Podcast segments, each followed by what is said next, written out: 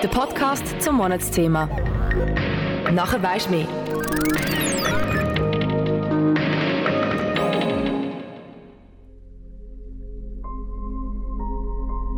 Krieg, Klimakrise, Inflation. Der Antritt einer neuen Stelle im Beruf. Zukunftsangst ist doch irgendwie normal. Sie begleitet viele von uns, seit wir denken können, und vielleicht haben wir die Angst auch schon einfach akzeptiert. Als unseren Gegner oder sogar als unseren Freund. Oftmals gehört sie auch einfach zu unserem Alltag dazu. Sie ist da und geht so einfach nicht wieder weg. Aber warum ist das überhaupt so? Mein Name ist Christian Steitz und zum Monatsthema Angst hier bei Kanal K habe ich mich dafür entschieden, aus diesem großen Wort eine Form der Angst genauer unter die Lupe zu nehmen.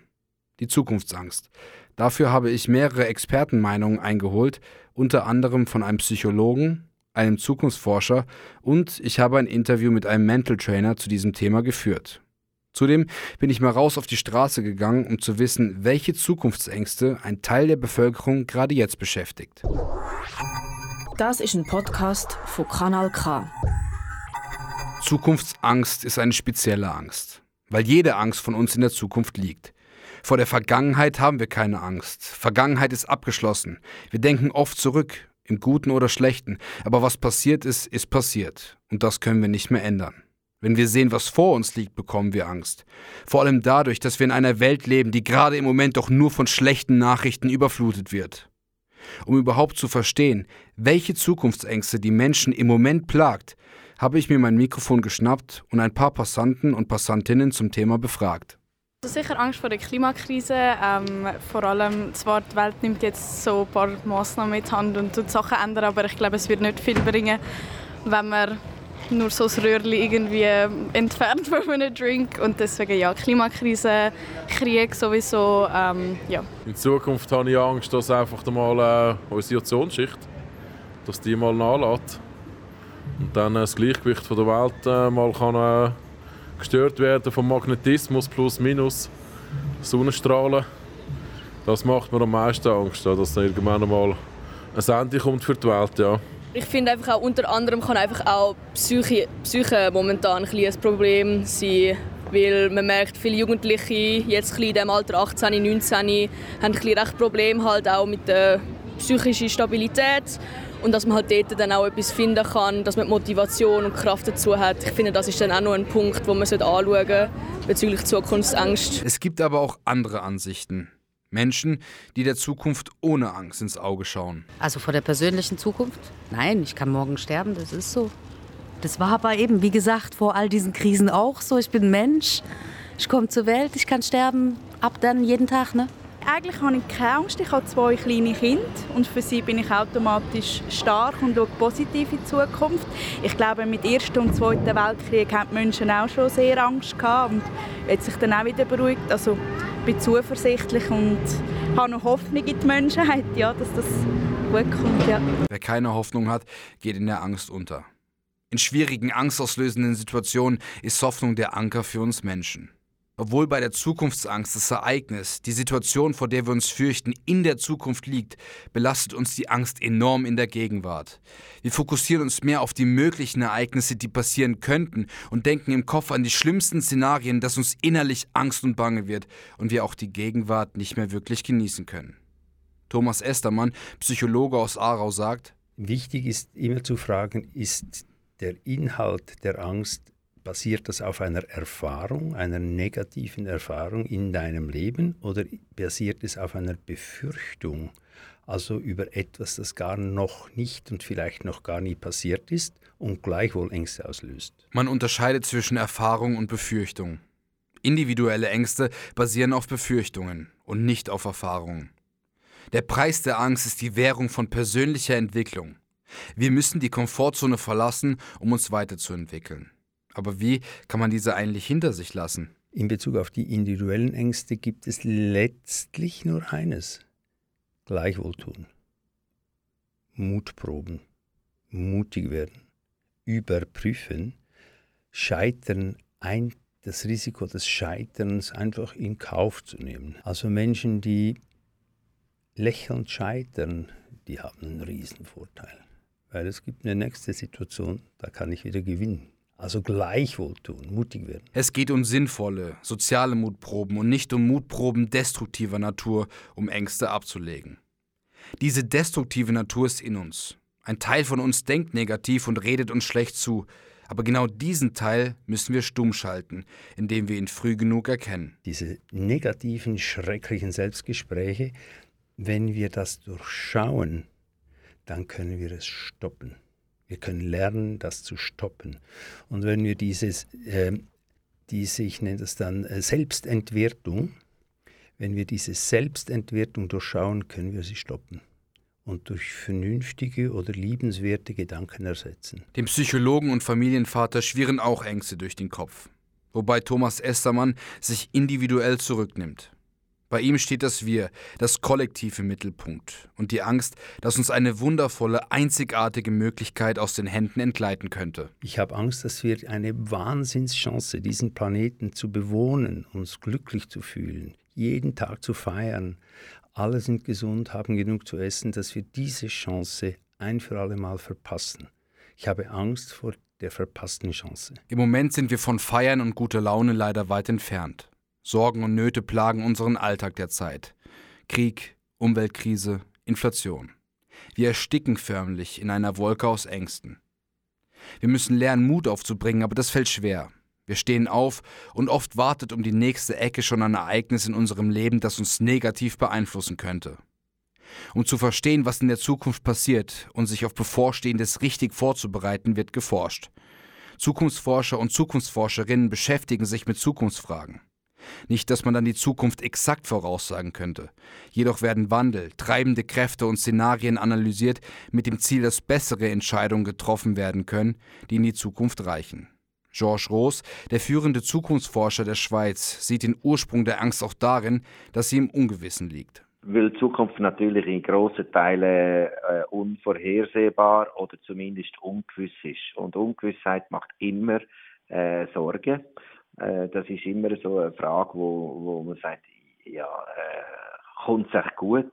Und, und wenn man dann so ein bisschen den Eindruck hat, oh, es gibt viele Signale darauf, dass es nicht gut kommt, dann steigt die Zukunftsangst. Vielleicht wurden wir auch von Ereignissen eingeholt, weil wir die Vergangenheit verschlafen und uns sicher gefühlt haben. Vielleicht zu sicher. Wir sind ein bisschen aus dem Dornröschenschlaf aufgewacht. Wir haben Jahrzehnte gehabt, wo eigentlich äh, schlimme äh, Ereignisse, Katastrophen, Krisen äh, uns fast nicht betroffen haben. Und man hat so wie äh, denkt, das ist eigentlich normal, dass es immer aufwärts geht, dass wir äh, den Wohlstand können wahren dass wir unsere Handys haben und so weiter und so fort. Und, und äh, jetzt haben wir äh, die, die, die, die Covid, aber jetzt auch der Krieg in Europa plötzlich festgestellt, ja, da, da, da, da, da läuft nicht immer alles so rund. Das sind, das sind grosse Themen, wo wir gemeint haben, wir bleiben davon verschont. Und das ist schon ein Aufwachen gewesen und das äh, hat sicher äh, die Angst weiter verbreitet. Die Welt ist im Wandel. Alles verändert sich so rasend schnell, dass viele von uns das oft gar nicht mehr mitbekommen. Wir werden überrannt von der Veränderung. Aber wichtig ist, der Veränderung offen gegenüberzustehen. Wir stehen vor grossen Veränderungsprozessen. Und wenn man von der Veränderung selber Angst hat, dann wird es schwierig. Wenn man aber die Veränderung eigentlich als, durchaus als Chance auch sieht, etwas in eine, Richtung, in eine Richtung zu verändern, wo man sagt, das ist eine bessere Zukunft, ähm, dann, dann äh, kann man durchaus zuversichtlich sein. Um in einer Zukunft zu leben, so wie wir sie uns wünschen, eine Zukunft ohne Angst, dürfen wir die Geschehnisse nicht ignorieren. Jeder Einzelne, der nach einer lebenswerten Zukunft strebt, sollte mit anpacken und seinen Beitrag dazu leisten. Ich glaube, es ist sehr wichtig, dass man sich auch anstrengt, äh, die positiven Potenzial anzuschauen oder? und nicht versinkt nur in den negativen, in den, in den Risiken, in den, in den, in den gefährlichen, in den gefährlichen Perspektiven. Und die, die positiven äh, Elemente, die, die, die, kann man, die kann man sehen, sobald man die Augen auftut. Nicht denken, das kommt einfach aus uns zu und wir können nichts machen, sondern äh, überlegen mal, ich gehe in die Zukunft und welche Zukunft wette ich und wo könnte ich einen Beitrag leisten dafür, dass die Zukunft, die ich mir wünsche, wo ich eine gute Zukunft äh, finde, dass die mehr Chancen hat, sich zu realisieren. Auf die Frage, ob die Zukunft vom heutigen Standpunkt aus besser oder schlechter wird, sagt der Zukunftsforscher aus Luzern Folgendes. Wenn man mich fragt, ist die Zukunft besser oder schlechter als Gegenwart, dann ist meine Antwort, sie ist besser und schlechter. Es gibt Aspekte, die besser werden, eindeutig. Und es gibt andere, die drohen, schlechter zu werden. Und jetzt ist die Frage, wie gehen wir mit dem um? Und dort äh, sage ich amigs, äh, wichtig ist eigentlich, dass wir versuchen zu fördern, was kann besser werden und versuchen, den Schaden zu minimieren von den Sachen, die schlechter werden. Unsere Zukunft fühlt sich immer wieder mit Fragezeichen. Und vieles steht halt auch einfach in den Sternen.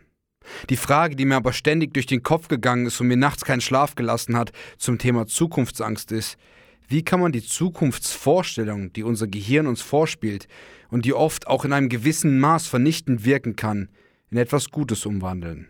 Dafür habe ich ein Interview mit dem Mental Trainer Christian Herdi geführt. Was ist eigentlich genau die Aufgabe eines Mental Trainers? Ja, als Mental Trainer tun wir natürlich äh, vor allem Sportler in dem Sinn äh, unterstützen, dass sie in ihrem optimalen Wettkampfzustand sind. Und das Gleiche geht dann auch für Privatpersonen, Geschäftsleute, äh, Kinder auch im Schulbereich genau das Gleiche. Das heißt schlussendlich, was heißt das der beste Zustand? Die müssen in einem positiven oder sollten in einem positiven Gedankenflow sein. Sie sollten mit einem guten, selbstbewussten Gefühl können auftreten und so ihre Bestleistung abrufen. Du sagst Sport, ist es dann in jede Richtung von Sport? Genau, also im Sport sind es eigentlich alle, alle Sportarten. Heute sagt man, gewonnen wird im Kopf. Weil technisch, taktisch, äh, Ausdauertraining, da wissen heute alle Sportler, alle Trainer, was funktioniert. Entscheidend ist dann halt, dass ich im letzten Moment noch die wichtigsten kleinen Prozente kann abrufen kann, um eben meine Bestleistung zu bringen. Und was ist dann der Unterschied zu einem Psychologen? Der Psychologe in der Regel tut vor allem, so wie ich es kenne, über äh, Sprechen, also Kommunikation schaffen mit seinen Klienten mehr auf der Mentaltrainerseite oder auf der Hypnoseseite gehen eigentlich gerade eher in die Emotionen ein, als Hypnotiseur vor allem, gehe ich in die Emotionen ein. Auf der Mentaltrainingsseite brauchen wir viel so visuelle Bilder. Beispielsweise äh, tue ich an den letzten erfolgreichen Lauf erinnern. Bei der Hypnose gehen wir genau dorthin, nimm das Gefühl, wie war das, gewesen, wo du durchs Ziel gelaufen bist, was war das für ein Glücksgefühl, gewesen, für ein äh, super Gefühl, das du hast. Im Mentaltraining geht es darum, dass wir auch die Gedanken ein bisschen anfangen steuern, dass wir ganz gezielt Gedanken an die richtigen Orte legen. Ich sage immer, äh, das Mentaltraining ist primär so ein bisschen der visuelle Teil, bildhafte Vorstellen. Und Hypnose ist es mehr so ein die Emotionen, wo wir die Emotionen abrufen. Ich arbeite halt bei beiden Sachen, sehr häufig mit beiden Sachen. Und wie kann man sich das vorstellen? Wie dringst du zu deinem Patienten durch mental?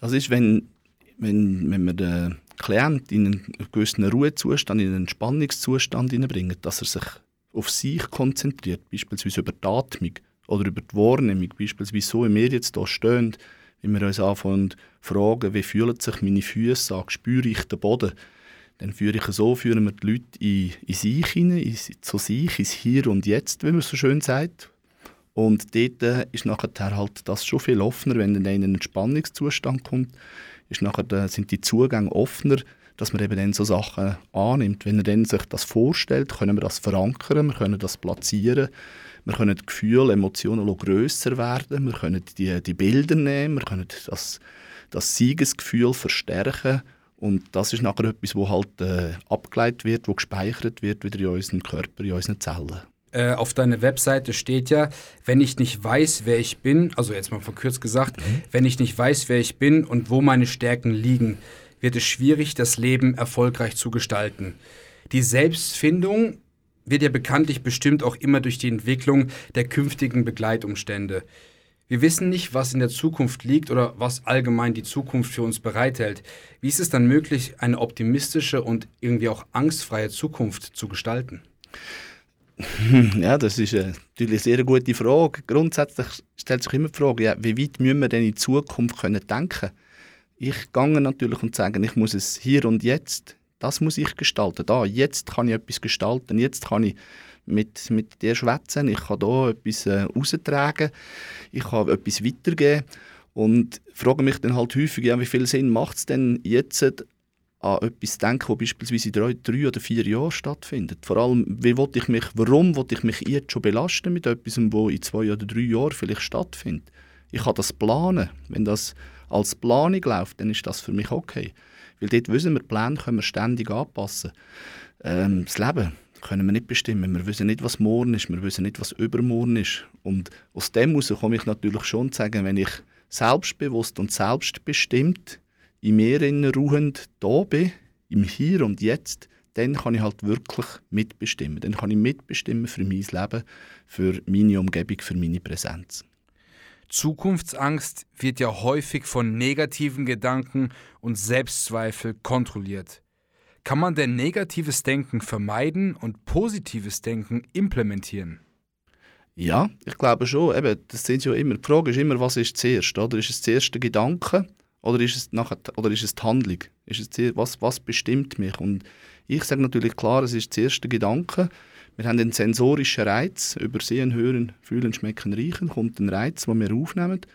Und aus dem Reiz heraus wird irgendetwas in meinem Körper ausgelöst, wird irgend vielleicht eine Angst von früher her aufgelöst.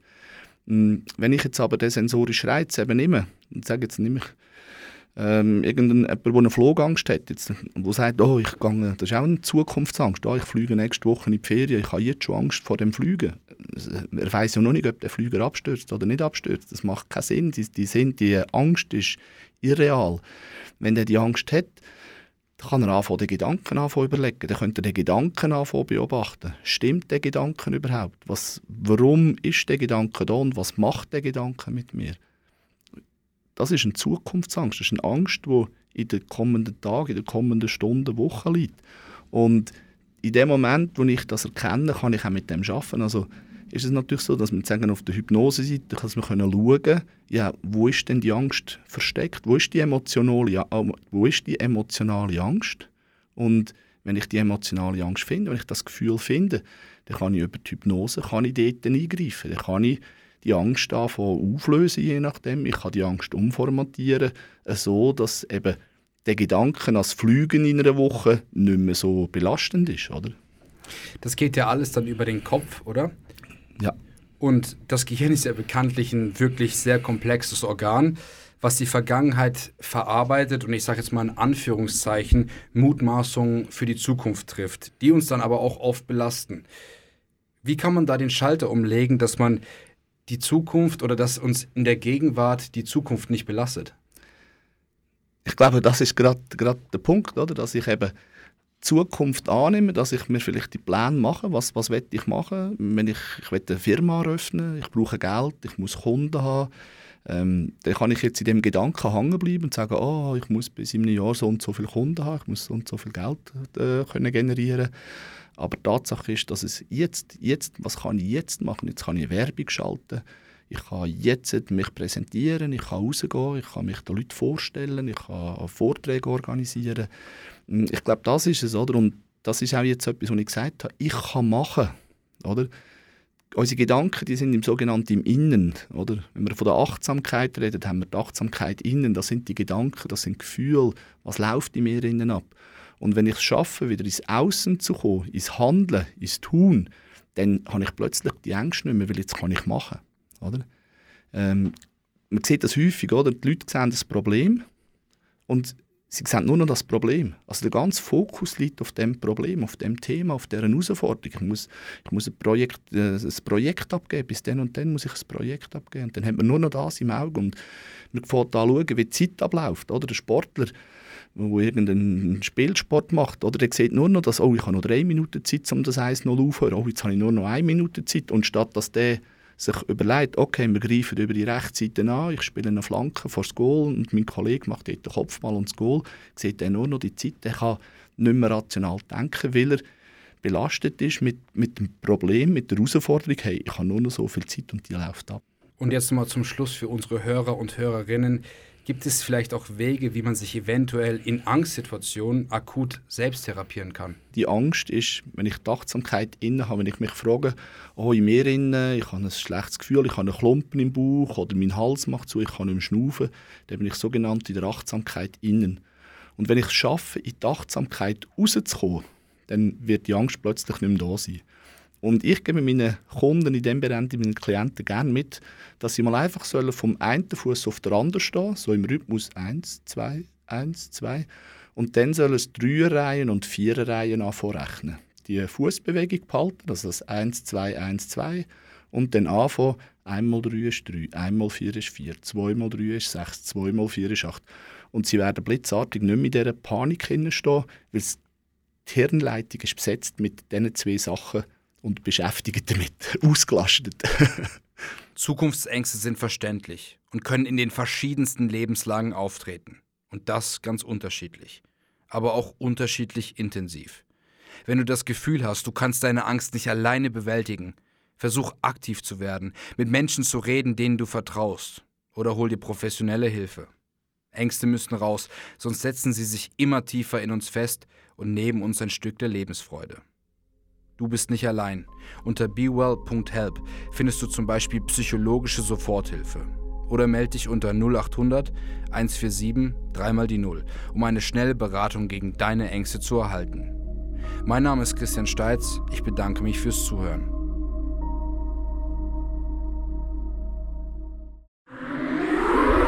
Das ist ein Kanal K Podcast Jederzeit zum Nachhören auf kanalk.ch oder auf deinem Podcast App.